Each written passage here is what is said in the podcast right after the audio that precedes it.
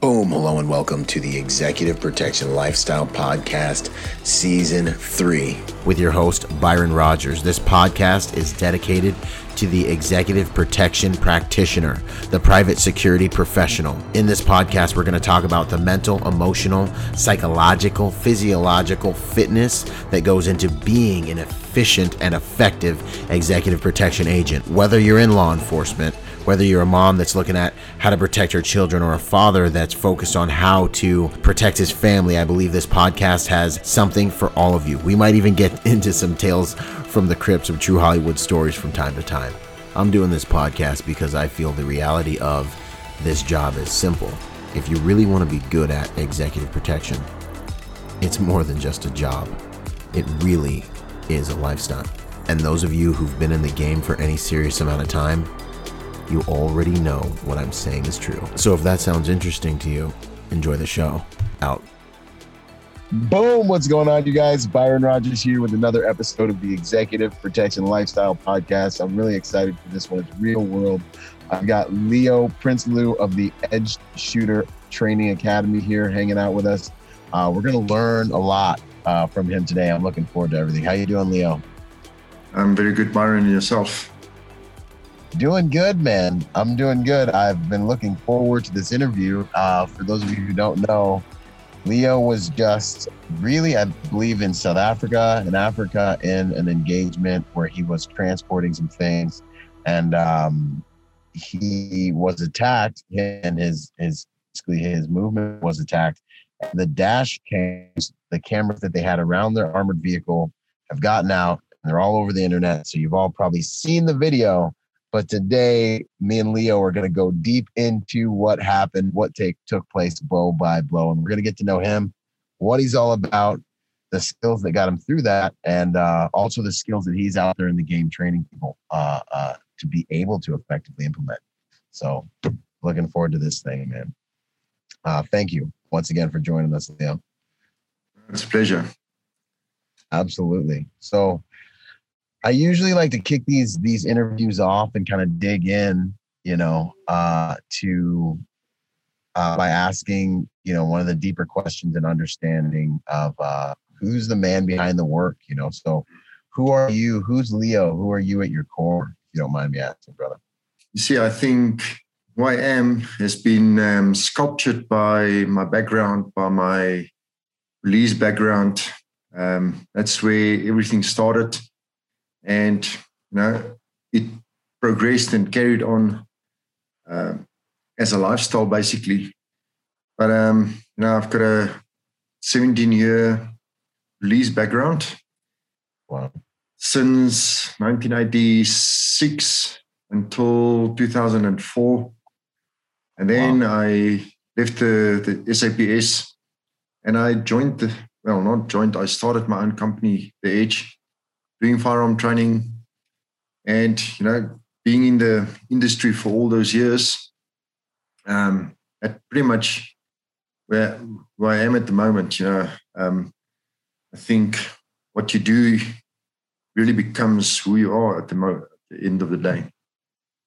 Yeah, yeah, no, I have to agree with you, man. And I, I, uh, I think a lot of what we saw in that video was just you being who you become as a result of what you you know what you've done with your life you know? Yeah. Uh, that's true.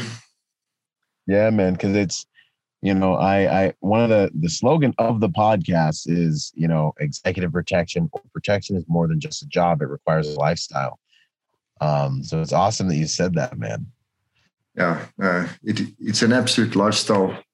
Um you know the industry is ridden with um, people who joins the industry thinking it's a Hollywood, um, you know, game out there, and it's far far from the truth. You know, once they start realizing the real um, integral parts and the realities of life, then they realize it's not always that easy, and um, you know, you need to have a a mindset for for this particular environment. Yeah.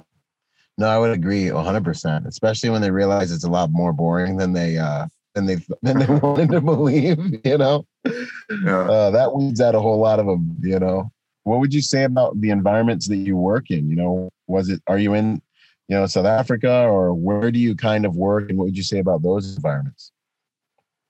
Yeah, look, um, I am in South Africa.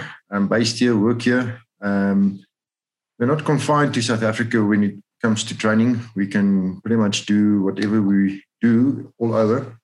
Um, no. South Africa is home based. I stay in Pretoria. Um, so South Africa is a violent country. Um, I think we are in the top three most violent countries in the world. Pretoria is the top third or third top um, violent city in the world, according to statistics. So we've got it all to all in our favor if you want to get onto the ladder of um, you know comparing cities against each other.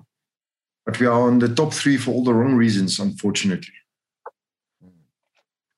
Yeah. So security work there is um it's real security work, you know what I mean? Like it's not like you can just hang out with your client day and like nothing happens. You get to be cool and like yeah. relax. Like you things happen. Yeah, no, absolutely. Um, what I've been through um, is a weekly occurrence. You know, if I say weekly, um, all around the country, there's probably four to five cash in transit heists. These type of robberies where we escorted um, courier companies and courier delivery vans and so forth it happens weekly. Um, it is not even something that will reach the fifth page in the newspaper and front page news and things like that. It is um, South African public is so desensitized to violence that you know as long as it doesn't happen to you or your close family, uh, you don't want to have anything to do with it. But um, it happens all all around us every day. Wow. Um, it's just, and that's why I love doing these podcasts to understand kind of the international realities that other professionals experience. You know, I think one of the things that we may suffer from, if I can use, I don't know if that's the right word, but I'm just going to go with it. Uh, the United States and some um, components of private security uh, is that nothing will happen for such a long time. Nothing may never may ever happen, you know, over the yeah. course of a whole entire career. And I think sometimes agents and companies can think, and sometimes it is a metric of competence. Sometimes it does prove that you're doing your job. But at the same time, if you're never testing your systems, how do you know that you're doing your job? you know? Sure.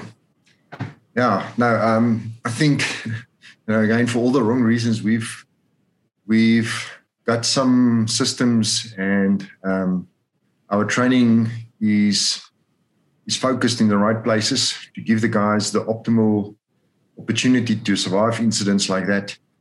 You know, real life scenarios and real life experience can't be bought and can't be trained really. You can you can be as good as you want to be in training and your you know, your scenario training, your force and force, all can be as as realistic as it can be.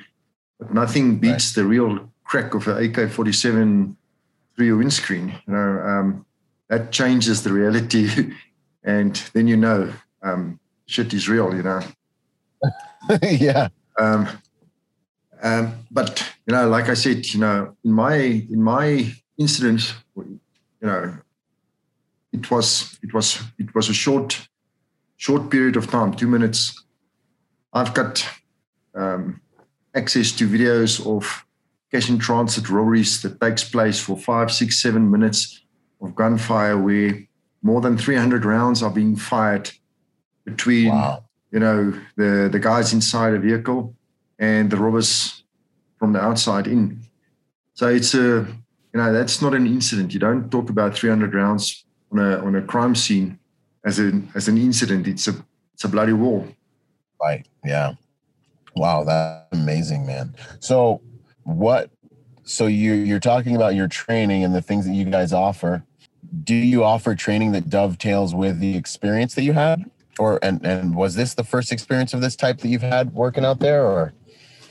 Obviously, you know, when we supply our training or provide our training, everything is um, client specific. So if we train cash in transit companies, we train them for a gunfight inside, from inside the cab to the outside. If the vehicle are being shot out and disabled and they can't maneuver with the vehicles, they need to um, debus and then take the fight um, on foot. So we train all of them in in that um, environment. It doesn't help on training them to be an armed reaction officer when they are going to face 20, 20, 20 to 5 um, armed assailants firing at them with AK-47s, you know. So the realism of our training needs to be there. Otherwise, we are not serving any purpose and we are not doing the you know the students and the members out there any favor. Yeah. No, I giving agree, them a, no, no, giving them a false sense of you know ability and achievement and security. And when yeah. when when the when the when the things comes down, then he does then he starts realizing I don't have the skills to to manage it. Yeah, no, I, I completely agree with you. I think that's one of the really important things of really understanding the pedigree of the people who are training you, you know, because people that have really been through it have the conviction of making sure you get training that can save your life. And they have the experience, you know, to be able to differentiate, well, yeah, this is the schoolboy way, but this is the way it really goes down, you know. And I got to see that when I got to my unit in the Marine Corps. And all my big brothers had just got back from the Battle of Fallujah and they were like homicidal maniacs, but they knew how to fight, you know. And yeah. they I got to see the conviction in their eyes, you know, when they looked at me and showed me, you know, missing arms and things. And they're like, if you don't learn, if you don't listen to us, you will die. And yeah, oh, exactly. Go back over uh, there, you know, and that was so valuable. Um, yeah. I think now yeah. in the world, so much social media, it's it's very important to know who you're learning from. But anyways, go ahead. Yeah, but you've mentioned, you know, there's there's some policemen, security officers that will go through an entire lifetime and never draw his weapon in in the line of duty. And the biggest the biggest um you know what's the word I'm looking for here? Biggest drawback for them is by being complacent. Complacency of thinking, you know, it won't happen to me, it won't happen yeah, it won't happen to us, that type of thing. That's an absolute um, complacent mindset, and that that mindset will kill you because yeah. it takes it takes your takes your focus away, it takes your mind out of the fight, um, and it takes your mind away from reality. Yeah, no, one hundred percent. It makes you psychological. It makes you vulnerable on so many different levels. Yeah, I know. It's, oh, sure. skills, man, in every area. Uh, no, I dig that. So, how did you get into this work, brother? How did you get into doing what you're doing? And you know, even the you said uh, police for 17 years. You know yeah. what? What started you as a protector? No, look, the, my police career um, for the first five years, I was just a normal policeman at station level. Um, but it was a good experience because it gives you a background of policing. Um, you know, you get to learn a lot at a young at a young age, you need to deal with things that adult people will in their lifetime not experience and have to deal with. So it forms a foundation, and then I joined the Special Task Force. That was my unit. Um, this is the South African version of you know the GSG9, the SAS. So we were trained for hostage releasing, tactical hostage releasing. That was our main focus and um, um, job that we was trained for. And then all other high risk operations that normal policeman hasn't been um, trained for or equipped for. So we went through a nine month um, selection process just to join the unit. And then wow. two year additional um, ongoing training for you know specific type of um, courses you know, search and rescue diving, explosives, um, all kinds of things like that. So that was, I was in that unit for 12 years, and that teaches you a lot of disciplines, you know. Um, so we had the urban, rural weapon phases on selection. We did VIP protection from a from a police from a police background, not civilian background. But that laid the foundation of the civilian CPO background that I've got. Um, and also, I was involved last four years in the unit. I was head of the snipers in the unit, training them uh, and you know posting them on on large scale um, in the country or on big summits and things like that. And then you know that that training background then transferred into my private company that started um, doing civilian training. So in South Africa, we've got a firearms law that mm-hmm. requires everybody that wants to own a private firearm to go through a it's a process you know it's like a compliance process of writing some theoretical tests going for some practical assessments then the people get certified and then they need to go and apply for the licenses and so forth from or at the um, sap south african police service and once the police issues them a competency certificate and license, then they can own private weapons. So I'm a registered company that does firearm um, training. I can certify people on that process. But also then, you know, there's the private security industry in South Africa, which is it's a massive industry because yeah. of the downfall of um, and the, the rate of security in the country and the violence and crime, the mm-hmm. private security outnumbers the SAP, uh, our police service, probably by five to one. Wow! if you've got if you've got a hundred thousand policemen, there will be five hundred thousand private security officers. It is a massive wow. industry in South Africa, and it is ranging from normal access control to firearm um, you know, armed reaction, the cash in transit. You know, we the the, the industry is so wide. Um, it is really a multi-billion um, industry in South Africa. Gives work to hundreds of thousands of, of people in, in the country. Um, wow. So, yeah.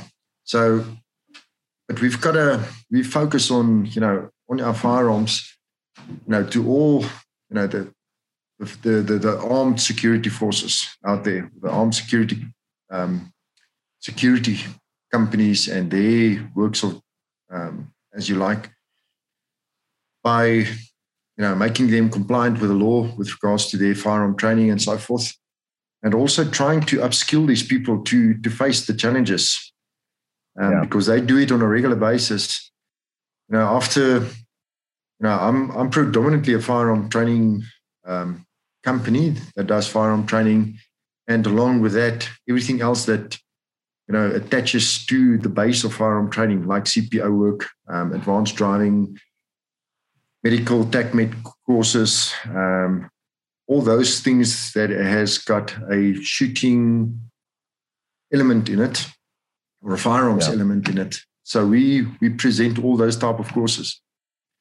Um, and the, the reality is that there's companies out there that, you know, let the people perform these duties on a daily basis. Like I said, you know, I've, I'm doing, I've done that um, operational job pretty much just as on an ad hoc basis where I need to stay current with the with the with the environment and so forth. So every now and again, if I get an opportunity and I'm not on the, on the shooting range or training, I need yeah. to know what the guys are going through. You know, I need to I test yeah. um, equipment, I test vehicles, I feel the vehicles, so so that when I present the, the training, I can practice what I preach and see if my right. my training is still relevant. Because it doesn't help you try and keep the guys current and you are not current and you don't know the trends and the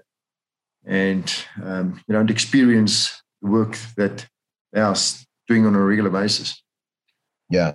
So that's, no, that's, that's how I got into that specific job that day. Um, it was not a, not my full time job. I just helps out a friend of mine who owns a, a security company, mm-hmm. and he had a um, opening and a need to to run some escorting duties. So I just um, you know filled in for them. Nah, I completely understand. mm. slow Tuesday was supposed to be a slow Tuesday, but you never know in this game, man. When you lace up your boots and go to work, you're writing a blank check that you might have to cash that day, you know, and and yeah. happen, all of a sudden things change. What um, yeah. what is the uh, so? And I love that you kind of dug more into the police uh, experience you've had because especially with I find international folks, you know, they'll say police, but like that means something completely different than it does here. It doesn't mean that you were just in a car or, you know, driving around and dealing with, you know, normal police things. I'm mm. glad you really dug into that. And then what is the what's the compensation like over there? Can you make pretty good money in the industry over there? Or is it do you find that they compensate their agents at a certain level? You know, is it like EP is completely different than everything else, mm. or um, yeah. what is the that market look like? Um, let me tell you, um, I won't mention company names, but mm-hmm. the the guys that does this job on a on a daily basis, they are being paid absolute peanuts. I figured. I, it I, is, um, it is. It is remarkable the job they do.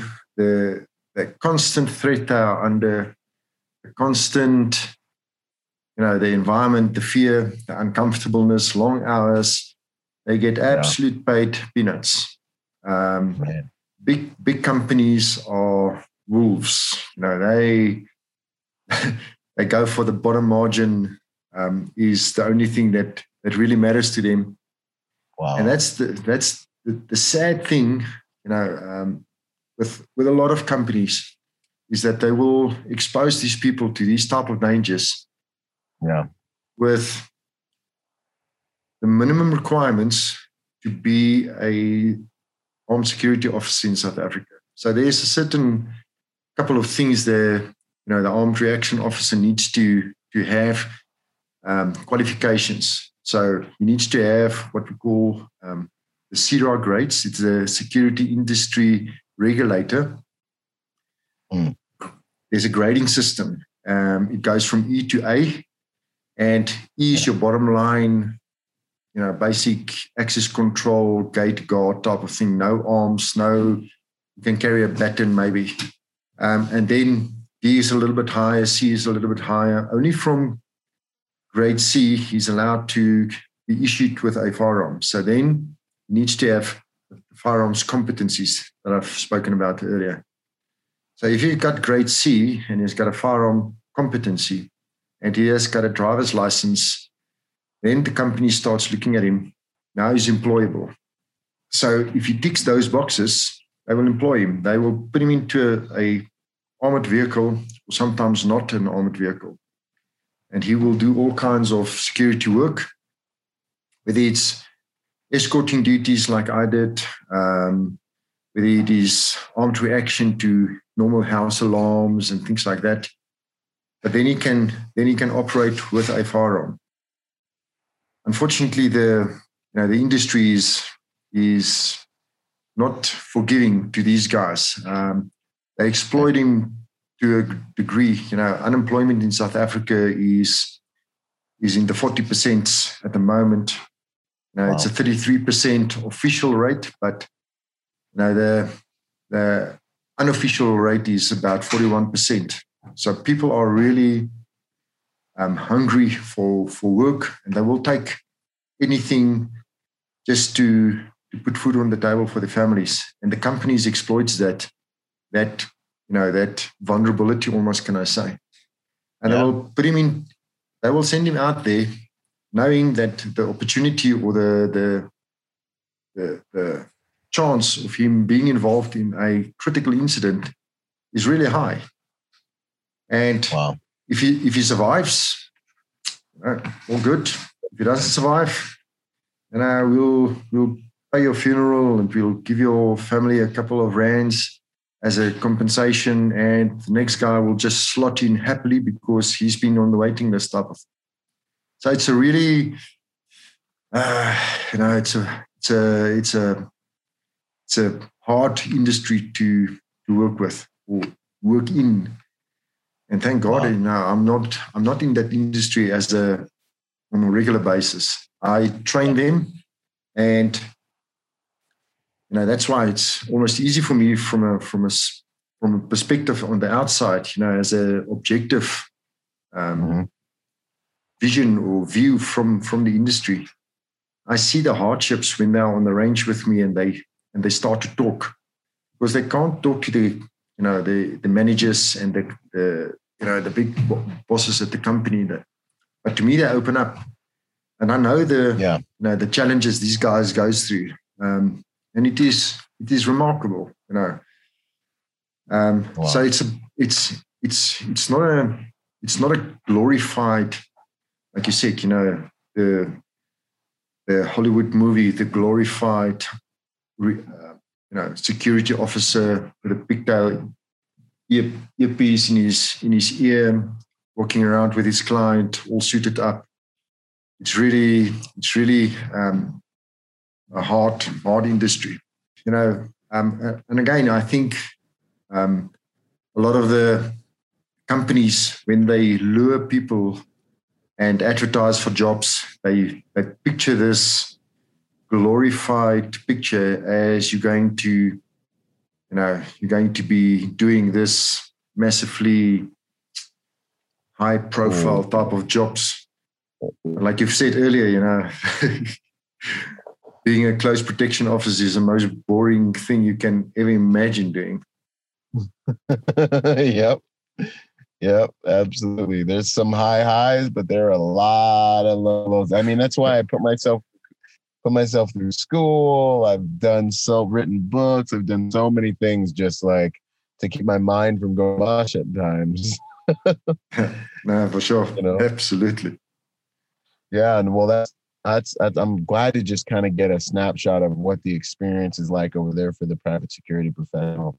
Um, that's one of the things I've been trying to do with this podcast is branch out and get uh, the experience, the perspective from guys working the deeds overseas in different mm-hmm. markets. And I think it's good that the whole kind of world really understands what it's like in different places. Uh, and hopefully this gets this interview gets the phones ringing, man, and people, hey, go and learn from someone who's who's been there you know, and uh-huh. um, perfect. It's also good. Yeah, it's also good that you get you go out in the field from time to time. And I've been to a number of schools and looked around at my instructors and asked myself with trepidation, like, when's the last time these guys actually worked worked the gig? You know, uh, yeah. uh, you know, because you'll see some of the information. I'm like, that's not the way we're doing it these days. You know, so it's good to get that fresh blood of experience. Um, yeah let's go into the situation, man. Let's let's let's let's go into the blow by blow. Everyone's waiting. They're like, "Come on, bust out the tape." Let's here. I'm gonna do a screen share here in a second. All right, so so here we are. Slow Tuesday, working private security, armored transport. You're in South Africa. What kind of vehicle were you guys in? Uh, Toyota Land Cruiser. So it has got a canopy on. As you can see, my rear wheel my rear view mirror doesn't mean a lot to me at that moment. I can't see out. I've got my two side mirrors to, to rely on. So that with those ones, I needed to, you know, do my observation. You're a Land Cruiser. You guys have a cab on uh, the vehicle. It's obviously bulletproof because I mean we we actually got to see it up. But yeah, man, go ahead and walk us through. So while we're driving, you know, obviously you need to be aware of what is happening around you because yeah, if you do if you do not have observation um, and situation awareness, you've got pretty much nothing.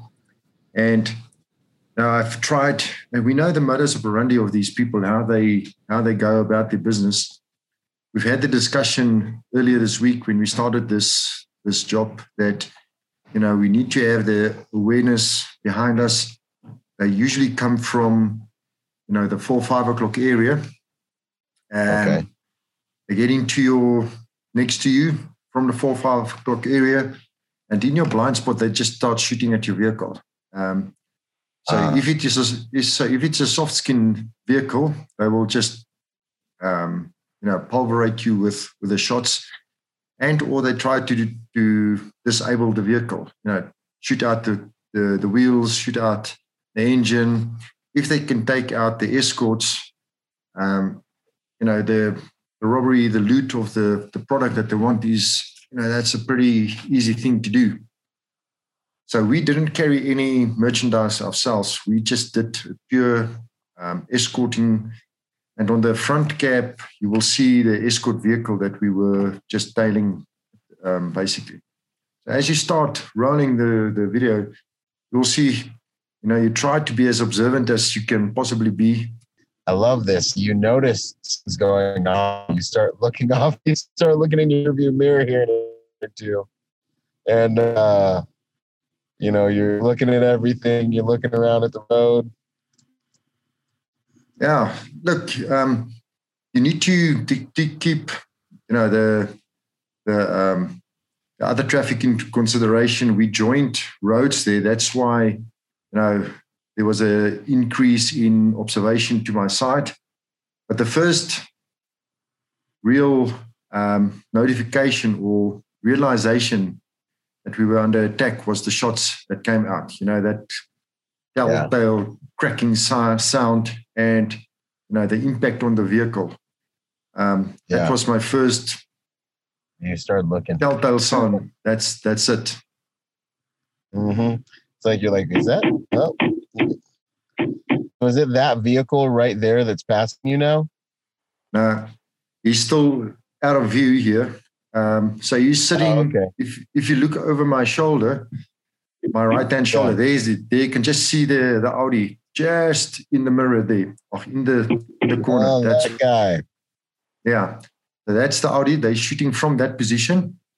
There they are wow. now in perfect view. You can see the shots coming out. At that stage, yeah. I swerved right into them. I braked hard and I tried to swerve into them, um, trying to, you know, I wanted to them to drive into my, the back of my car to disable their vehicle, maybe pop their airbags. If I can um, push them into the barrier, the side barrier, that would have been, you know, first prize for me. But these guys are not amateurs, so he avoided the, the impact and the contact. And then I went over to the right hand side of the, the, the road, keeping him at my seven, eight o'clock area. Yeah. Um, so, you know, now it's a question of is he gonna is he gonna come around on the other side and things like that looking in all the mirrors, um, trying to locate them. So my vision is a little bit impaired with that shot on the windscreen. Two shots on my windscreen, oh, on my my um, window there. Yeah. Then at that moment, um, I went for the for the other vehicle. There was two vehicles: the Audi that had to take me out, and the other vehicle that already pushed off the, the courier van they were um, they pushed him off. They debussed um, their vehicle. There we can see there's the there's the vehicle just on the on the passenger side um, window. There's a second vehicle coming up yeah, here that's in the, the white. Yeah, that's that's the that's the pickup that they normally push the vehicle off so that they can offload the merchandise on the back of that vehicle onto the pickup and then they can just drive it away. So at this time, there you're chasing a vehicle that had the merchandise. You guys are basically protecting another vehicle. Yeah. Uh, and did that vehicle get away or did that vehicle just hit the gas and you guys kind of like kept kind of swing with these guys in the back or what happened with that with those guys? Yeah. So what happened was the, the white pickup passed us on the on the road, and yeah. they went they went forward, and it was their job to push the the courier van off. So they ah. they just forced it off the road. Um, then they parked in front of it, and then they got out. so the drivers of the courier van then just jumped out and they made a beeline for it down the highway. Um, then at that stage, the, the Audi started shooting at me. I kept yeah. them behind me, and when we switched to the to the front view, um, you know that front view picture, you will see. Uh, just swap the the outgoing video. Oh, the outgoing oh, video. Yes, that one. Right, that that white pickup right in front of me. That is the the robbers. That's their one vehicle. So that vehicle right behind us is mm-hmm. the, the white pickup van. You will see him passing me now. Yeah. That's that's the robbers vehicle that um, went for the courier van. Now they just normally come past you and they will go for for the for the target, the, the merchandise. Yeah. So he just falls in behind you, and then he passed me when he could. You will see him now. Behind him is the Audi. You can see the Audi in, in the distance. That's the Audi. Yeah, coming up now, and it engages yeah, right, so right here. There's there's the the pickup van is going past me now. Yeah. Uh, the Audi just Audi. Now the Audi just comes in, and you will see him now probably in the next frame literally being next to me. That's it. And right at that moment, he engaged me. So wow. the, Daisy, Daisy behind me now. Um, I've tried to push him into this concrete barrier on the left-hand side of the screen. Um, he managed to avoid me. He stayed on my seven o'clock area. So here's the there's the there's the courier van there, and the yeah. and the in the, the the crew of the the pickup was on foot at that stage. Wow. So, so they they got out of the pickup. Yeah, they got out because now they wanted to to to go and um, break the you know the locks open and things like that to get their hands on the on the cell phones. So once they've parked and I've managed to keep the Audi behind me, I tried to run over or run into them with my vehicle that's where they started running around over the highway. Then the the white pickup, he left the scene and I rammed him. I knocked him on the side of the vehicle. Yeah. If you go to the to the front front view, all right. So here we go. About here, the the shots was incoming. There, I've, I've tried to to push them into the into the concrete barrier on the right. There on yeah. the left hand of the screen, you can see the pickup um, standing still. There's the drivers running away, and there's the pickup of the robbers. So I tried to to drive into them between the the courier van and the, their pickup, trying to get them on foot. I mean, I that's them. good. You're working. You're still in the fight. You're still in the fight. Now you will see the pickup, the white pickup coming past there. They have rammed him onto the side of the body, but he managed to, to keep it um, on the wheels. My timing was a bit off. And right about here, the Audi comes past me. I tried to ram him. I pushed him off the road, but he managed to, to, to stay, stay with it. And then I turned around and I went back to the to the courier van. Um, I drove up against the traffic but there I'm turning around, going back towards the, the courier van. Because at this stage, there's three um, armed robbers with AK-47s on the on the highway running around. So there's the I've turned around at this stage. Um, but as I, as I've turned around, I saw that the Audi also turned around and he followed me back. So when I faced so there's the courier van. That's that's him there. There's the there's the, the, the occupants of the of the Audi. They got out, and then they started shooting at me when I tried to go into them as well. so there's three of them, them out here. Three. three one them. on the yeah, one on the barrier. One. I'm trying to get the the middle one. I'm trying to run him over. He toppled over this barrier. The other one is on the left hand side, running to the left and there's the Audi standing stationary on the on the on the road surface. So these guys shot at me um, the guy on top of the barrier, he's, he shot the two, two shots on the windscreen. So as I went past them, I thought I was going to have a running start in the Audi that was stationary because I wanted to ram him. But the car's extremely, you know, powerful and quick. So he just pulled out under me. And he made a beeline. But I but I kept on going after him. I thought maybe I'll I'll be able to catch him in the slow traffic up a front, uh, you know, up front um, into the into the slow traffic. But yeah, the, this is the three occupants of the Audi now. So You go. once I've Bad. once I've turned around, they they also turned around. They followed me back. Um, when I went after them, the three guys was was on the on the road. One was on the barrier. I tried to got the one in the middle against. I tried to go after him. The one on the barrier, he shot two shots that struck the um, the windscreen. The Audi is there on the left hand side. I tried to go after him, but he was just too powerful. He just pulled pulled out um, from underneath me. I thought I would catch him, but he was just just too quick. So I followed him. Um, thought I was going to catch up with him in the, you know, on the slow traffic up up up front. Yeah.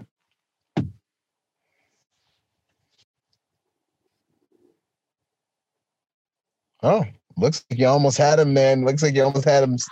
Oh, if he was dedicated, does he get stuck right here? Yeah, so there I've, I bumped into him. Um, he decided he's going to try and ram over these white balls in front of the screen. Um, you know, those, those big concrete balls. He tried to go over them. He got stuck. I got stuck on those ones as well. I couldn't go backwards or forwards. Um, unfortunately, that's why I had to, you know, exit the vehicle. But he was gone at that stage. Um, he didn't have a firearm with him at the moment, so you know, according to our law, I couldn't do anything um, about him. So Wow. yeah, that that was the that's the front video. In Yeah. cab, if you run it, you will see the the white pickup truck coming past us, trying to to hit them, um, and so forth. But other than that, you know, uh, if you roll it back a bit, you will see pickup truck coming past us on the right hand side. Try to to to um, put him sort of, you know, hit hit the back side so he can spin out. But I just mistimed him slightly, Yeah. so I knocked him in the middle of the vehicle instead of the, you know, just behind the tire. But it, you know, it's not always easy to get the timing right. There it is. There it is. Yeah, man. Try to kind of pit pit maneuver him a bit there. Yeah. Uh, yeah. yeah. So, you know, once I've initially sort of um, bumped into them, rammed them, tried to chase them off, they had the audacity to turn back and come after us again. It just shows you that, you know, the motivation that they've got to to do what they do as Yeah. you know, as a as a job. So they are not amateurs that will you know just go lying down or flee when there's either shots coming after them or some um, resistance they they are not scared of of resistance they are not scared of bullets being um, you know fired at them these guys have got lots of on on the job experience when it comes to these things Yeah. And that's why that's why we've got to live a life of training. That's why it's got to be more than just a job, you know. It's got to be a lifestyle cuz these guys are getting on the job experience. They're trying to do evil deeds all the time. You know, your gangsters are out there doing gangster things. Your you know, bad people are living lives doing this Yeah. stuff and normal people are going to their 9 to 5, you know, and trying to be normal. Exactly. Yeah. And, Yeah. know, you You, know, you've got all those motivational you know, posters of where where they say, you know, no one loves the warrior until the enemy is at the gate. You know, all those type of mindsets out there. They don't like us. Don't like the way we think. They don't like the way um, that we carry firearms and things like that.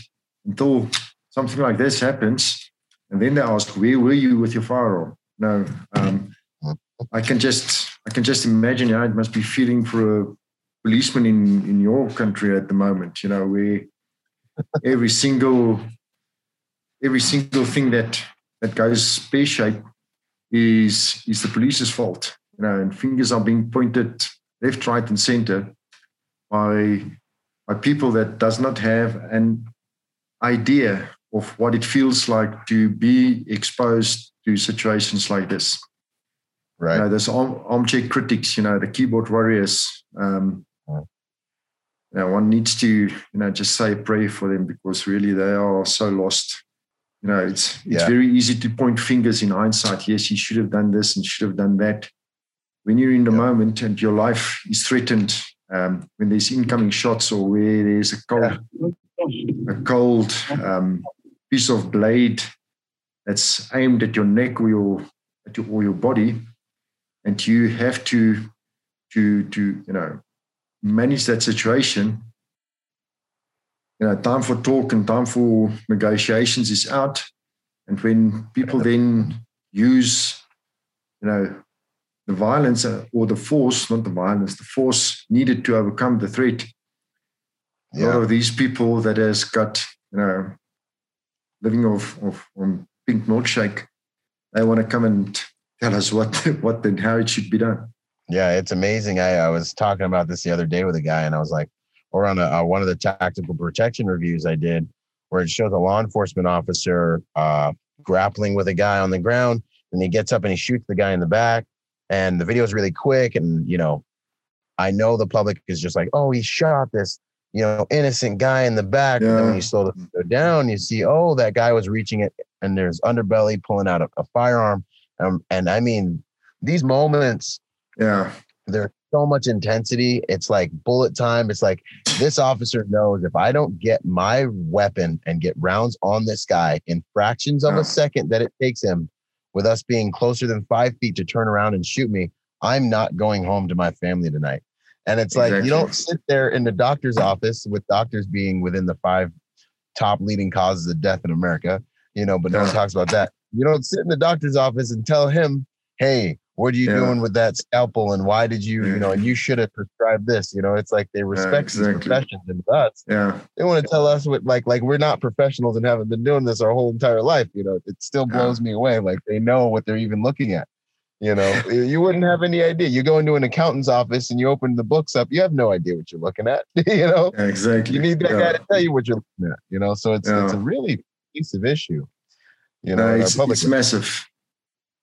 Um, but I but I think you know it's also you know social media has got um, a huge huge influence. You know, in my case, you know, Yeah. social media has been very positive about this incident.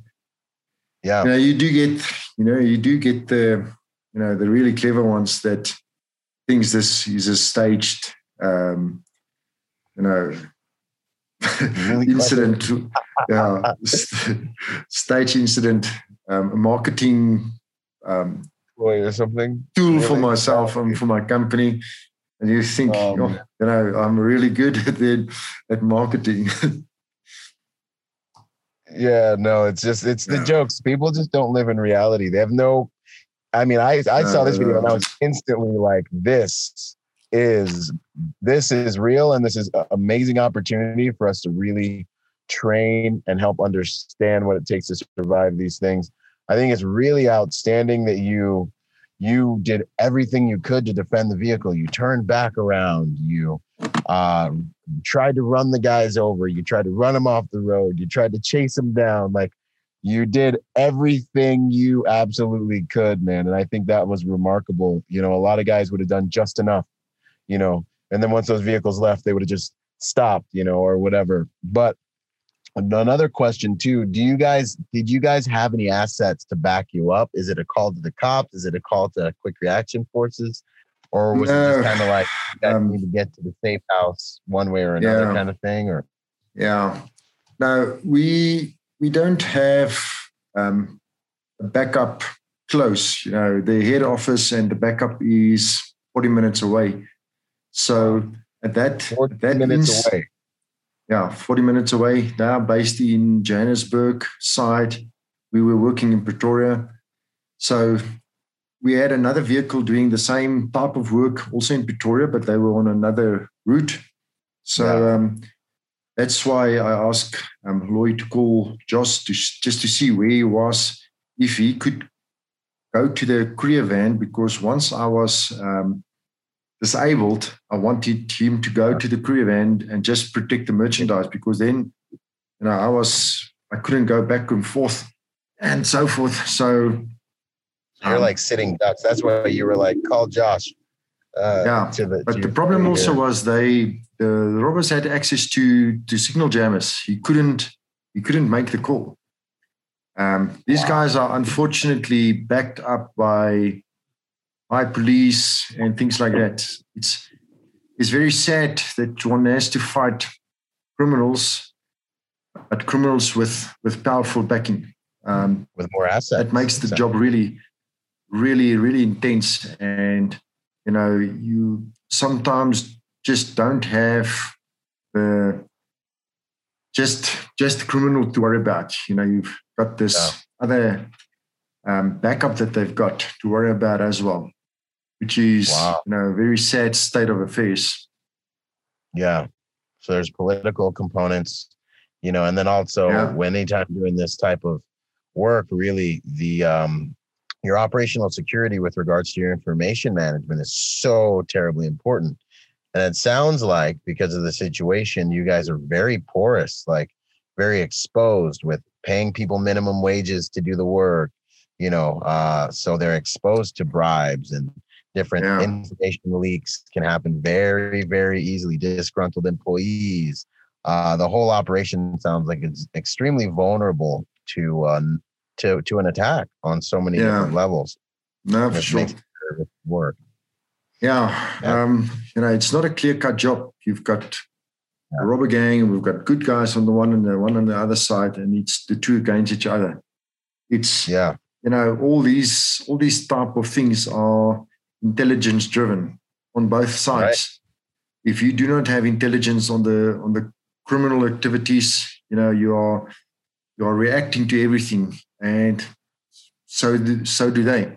They've got access to to intelligence, and you know every any any any job you will know if your intelligence is you know is bad then you know it's just a it's just a matter of time that you're going to um, experience real difficulties um, yeah. and you, you know you're walking into surprises all the time.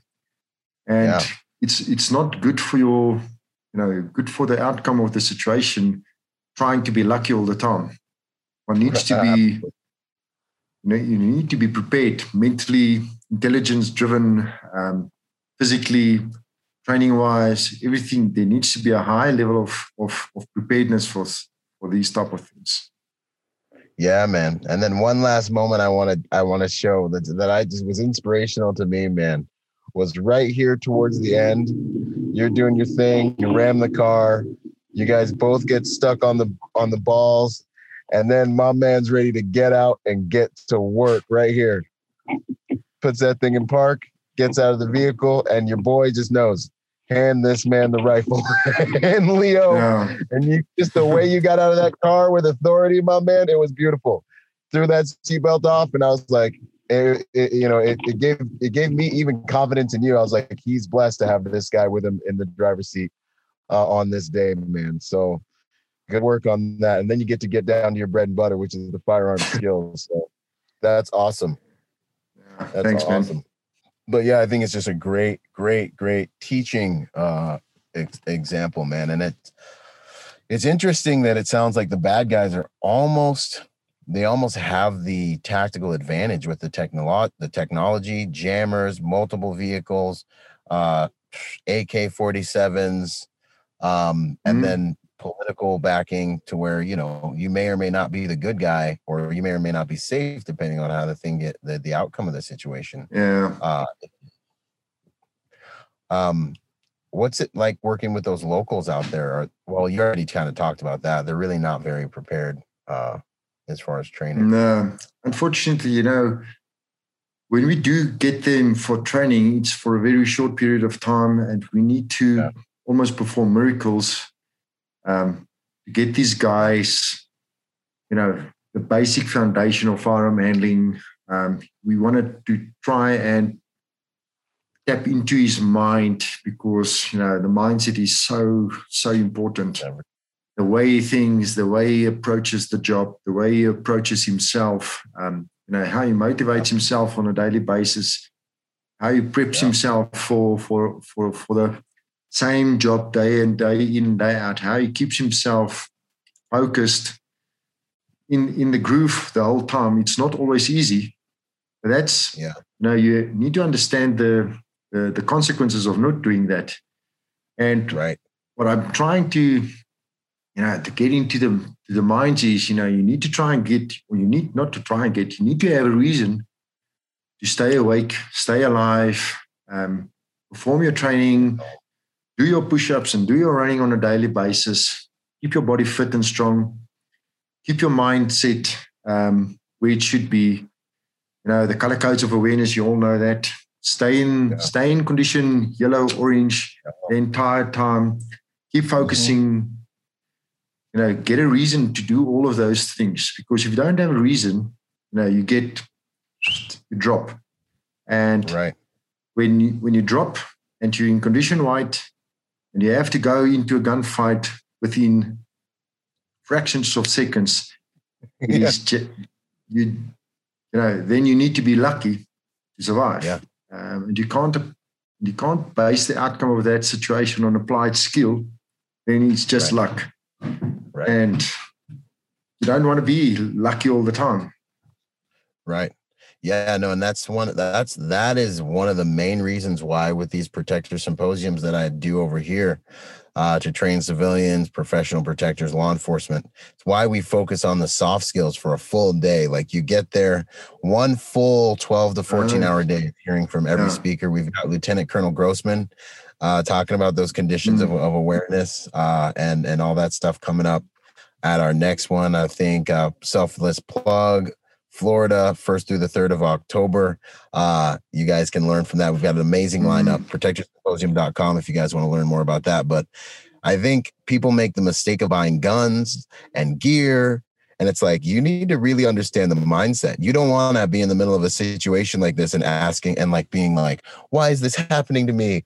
What's going on? Oh no. All these thoughts will get you killed. You needed to yeah. have already begun reacting.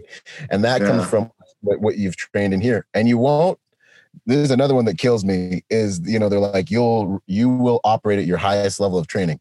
Negative. You will retard to your baseline unconscious competence yeah. level of training you know? Yeah, so the absolutely. way you perform under extreme stress is what's going to come out not the way when yeah. you're all warmed up at the range you know and you're relaxed. That's not what's going to happen you know? So it's that's why we have to train so much man and, and as yeah. you know, as you know, you know, um, yeah, is no, there absolutely. anything you would do? Go ahead.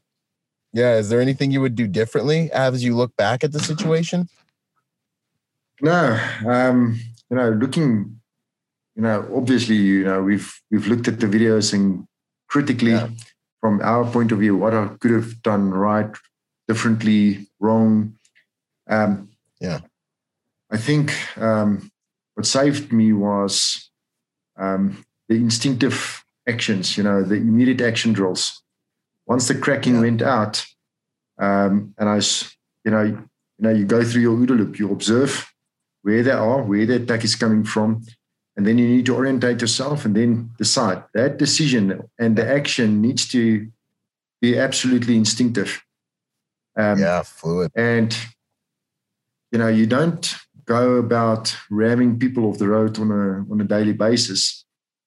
But since the Tuesday when we started this, and this happened on the Thursday, I yeah. had the pre-visualization in my mind running every day, all the time. I visualized if they come in there, this is what I'm going to do. We knew that that vehicle was my was my um, weapon. Um, we wasn't going to shoot out from the vehicle unless I have to open the doors, which was would have been Plan B. If they should shoot out the vehicle, then it would have been, you know, the the next option to go to. But at that yeah. stage, the vehicle was my weapon and my cover, and I had to yeah. use it optimally for as long as I possibly could. So that was my my thought process the whole time. I'm going to ram them. I'm going to try and push them. I will bump them. I will do whatever I can. I had a lot of confidence in the vehicle. You know, it's a big beast. Um, it's heavy. It's strong. It's not. It's not that maneuverable. It's got a lot of weight behind it, especially with the armored um, component onto it as well. Mm-hmm. So, um, you know, it's not a Batmobile. It doesn't turn on 90 degrees. So you have to keep all of that um, into consideration when you start, you know, start swerving with a vehicle. They've managed to shoot out my right front wheel on the first burst. Um, I could feel the vehicle putting to the right. Um, mm-hmm. So if you're going to radically start jerking on the steering wheel, um, you know, you're going to lose the control of the car. So, and that mm-hmm. that puts you into a, into the next level of compromised you know position. So um, yeah. You know, in hindsight, hindsight is a wonderful thing, um, and we need to use hindsight, and we need to use experiences like this to learn from. Um, I think you know, what what what worked well for me was the pre-visualization. I had an instinctive yeah. um, action of of going after them and to and taking the fight to them. They that puts them off slightly. You know that it it yeah. They they're not scared of engagement. They're not scared of gunshots yeah. coming after them, but violent, direct um, violence against them it puts them right. off for a moment. So yeah. basically, what you do is you buy yourself a little bit of time, and time yeah. time then equals um, distance. Distance equals options.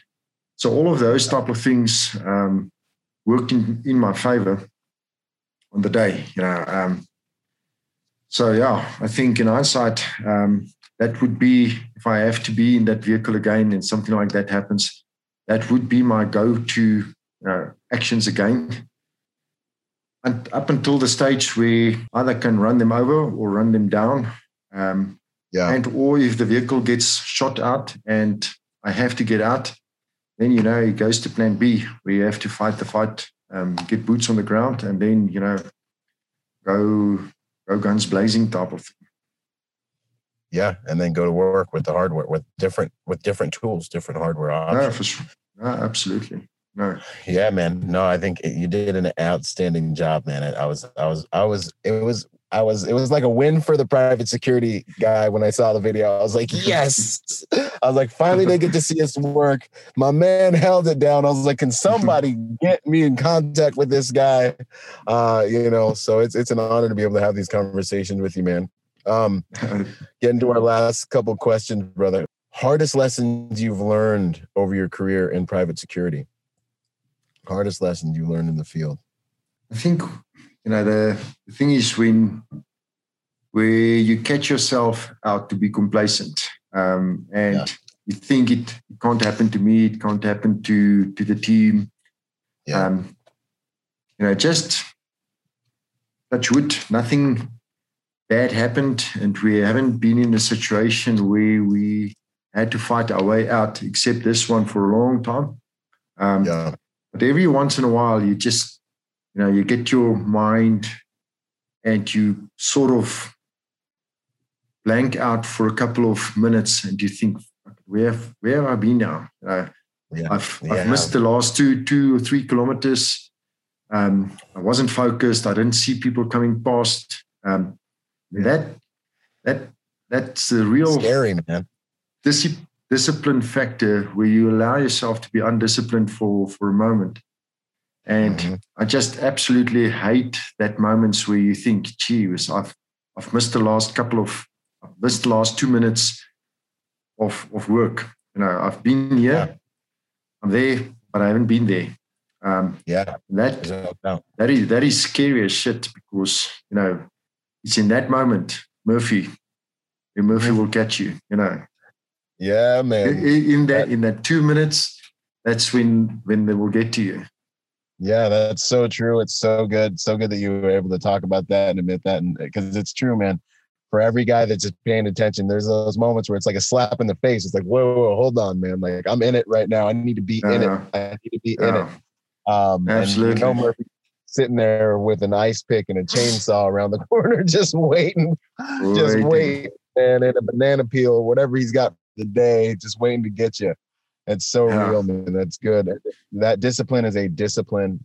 And uh, you know, it's something you got to make sure your team's dialed in with and and and go time is go time, man. That's good stuff. Yeah, yeah. Um, proudest moment in in the game, in the private security game over your career.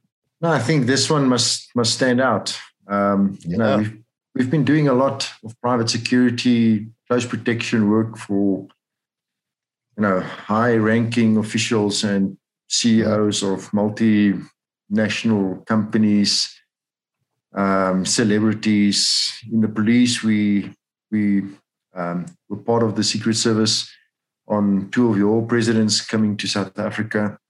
Nice. Um, all of those ones were special with, with special jobs and things like that. Um, but I don't think, from a private security point of view, uh, you know, we we don't blast these type of things out of the out of water. We don't. We are a little bit camera shy. We are definitely yeah. not. Um, I'm not on social media, so we don't share things like this just to to blow smoke up your own ass type of thing. Um, right, try right. to keep keep it low key, but you know, with all the hype, you know, and you just think, gee whiz, you know, um, getting all the the, the feedback from across the world, and people think, yeah. you know, um, you're a hero, and all the funny jokes and whatever. whatever. Apart from that, if you can see how hungry the world is for a good person having a victory for once in a long time, that makes yeah. you really humble, and you make you realize um, in what times we are living at the moment, where where we worldwide, you know, there's not a country in the world where everything is paradise. You know, every country, um, there's a war raging, a literal. Yeah. You know, it's a mental war, it's a race war, it is um, a crime war. There's wars raging in every single country in the world now, um, whether it's political or race or religion, whatever the case might be. Um, yep. And to see the you know the appreciation from good people around the world. Um, just to see a normal, ordinary guy standing up for good people type of thing. That is that's really humbling. And you know, if if one can if if there's one guy or one person anywhere in the world that can listen to this and just take it to heart and go for training, get himself prepared and save his or his family's life then all the hype is worth it. You know, all the all the you know the whole circus almost about this whole thing. Yeah. It's absolutely yeah. worth it then. Because it's high time, you know, good people um, stand up for themselves, um, stand together, and we need to dig our heels in, you know, get our heads out of the hole and realize yeah. there's there's an enemy out there. Um, as individuals, we can't defeat it but as right. you know, um, by numbers, numbers by good people, we can go a hell of a long way. Um, and that's everywhere in the bloody world. You know, not just here, everywhere. Your country, I can just, I can just, um, you know, sympathize with your with your police guys now. Um, I think you know, it needs to be one of the craziest, most difficult jobs these right now but across the world, you know, there's there's there's a focus on where people that does good deeds get blasted for being good people, and downright criminals are being protected by the media and by politicians uh, and the media, and it's gross, man. yeah. It's, oh, yeah. I think we mustn't go too deep down that that road. when we get in the shadow banned, no one will see the interview. yeah, yeah. Oh, the world we live in, my man. The world we yeah, live in. Yeah, man, those, those are amazing words, though. You know, it's it's so true, and it's exactly why I do these things, man. Because the feedback I get from people being like, "Hey, that interview really helped me here, really helped me there," um, and uh, helped my career. You know, like mm. this stuff this that's the stuff that puts gas in my tank, man. I read the comments and it just it blows me away. So I, am I'm, I'm of the same mind as you, and I know you don't do this for publicity. I couldn't find you on the I couldn't find you on social media. I had to have I had a team out there trying to find you. You know, unfortunately, the relationships you know, uh, we're able to actually get get everything uh, connected, my man. Yehuda, fortunately, Yehuda made the connection. Yeah, uh, hey. Yehuda been on the podcast too. He's a good friend. Um, and and if you guys are looking for structures that can help protect you and that can get dropped into your structure, your facility, your home, Yehuda mm. Uh, has an amazing company. We have a podcast where I was speaking with him. You can go back and listen to that one. Shout out to Yehuda, man, for hooking us up. Uh, mm. Yehuda Shamel, man, he's he's a good guy. So, yeah, true. yeah, man, good stuff. Uh, let's see here. Favorite quote or mantra saying that you like to say? We've got a we've got a my company's t-shirt on the back of the t-shirt. Um, it's a it's a Latin phrase. I can't pronounce it almost in Latin, but it it translated means prepares or get left behind. Um, Prepare, so behind. yeah, and you know every now and again we you know we we come across something like that. Um, you know, it's all in the mind. You know, it's a mindset um, get all this type of um, SAS type of um, you know sayings and who dares wins and you know all of that. And all of those things make sense but you know it's a mindset.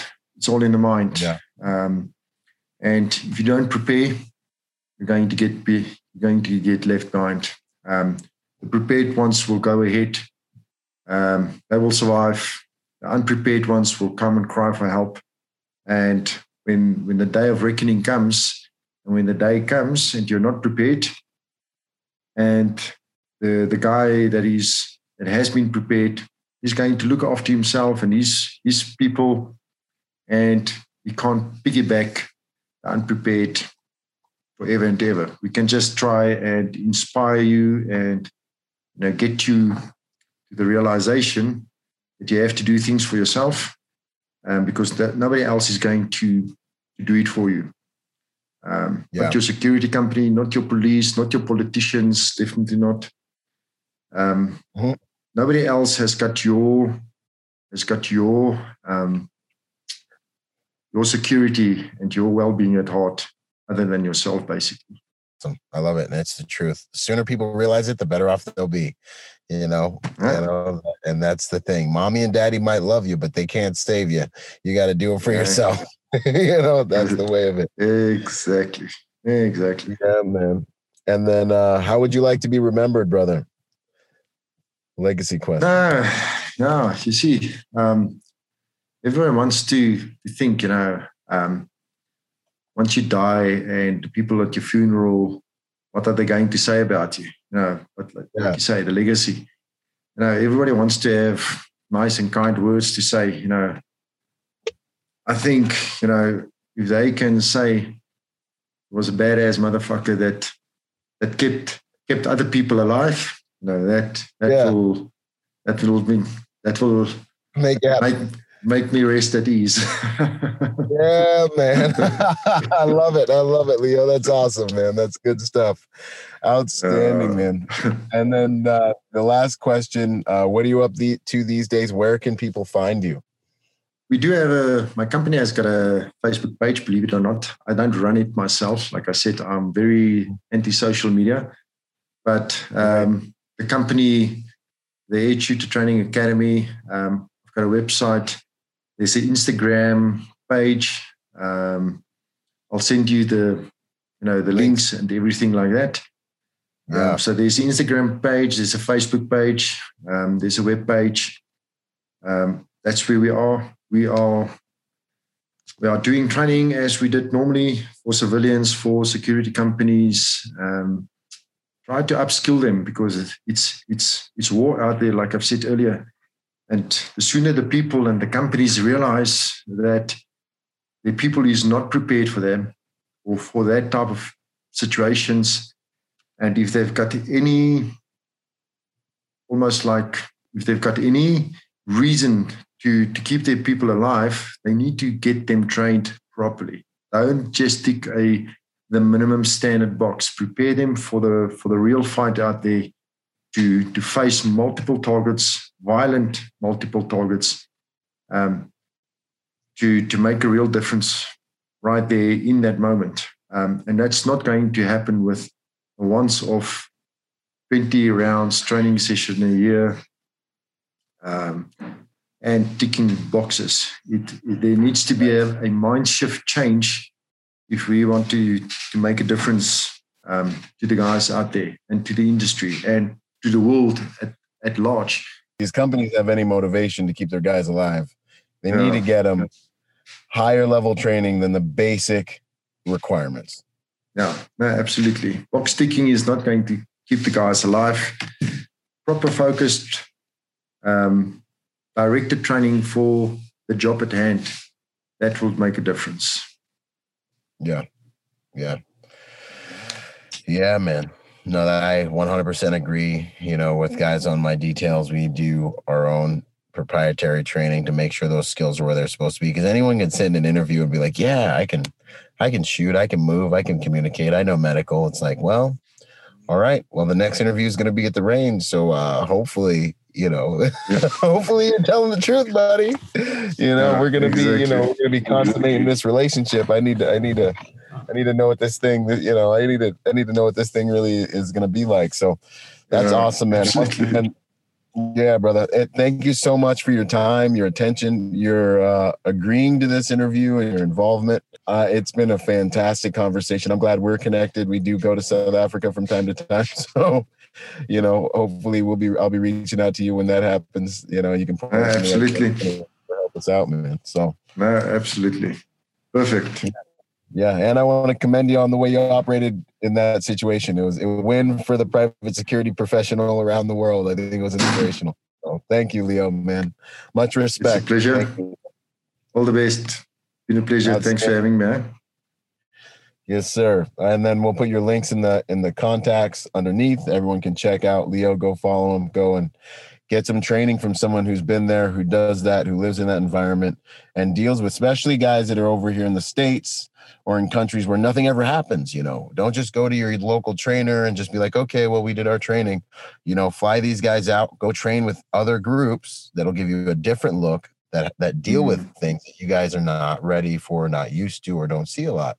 This is how we stay well rounded man. So I want to encourage uh, you guys absolutely. to definitely look at that. Awesome. All right well thank you once Perfect. again leo all the best man farewell yes sir We'll talk again soon. All right, brother. Out. All right, man. Cheers, in. Bye. Yo, if you're a private security professional wanting to take your game to the next level, go to executiveprotectiontrainingday.com to check out my personal success package for private security professionals. Check it out, executiveprotectiontrainingday.com. And remember, y'all, hard skills do save lives, but soft skills get you paid. Boom.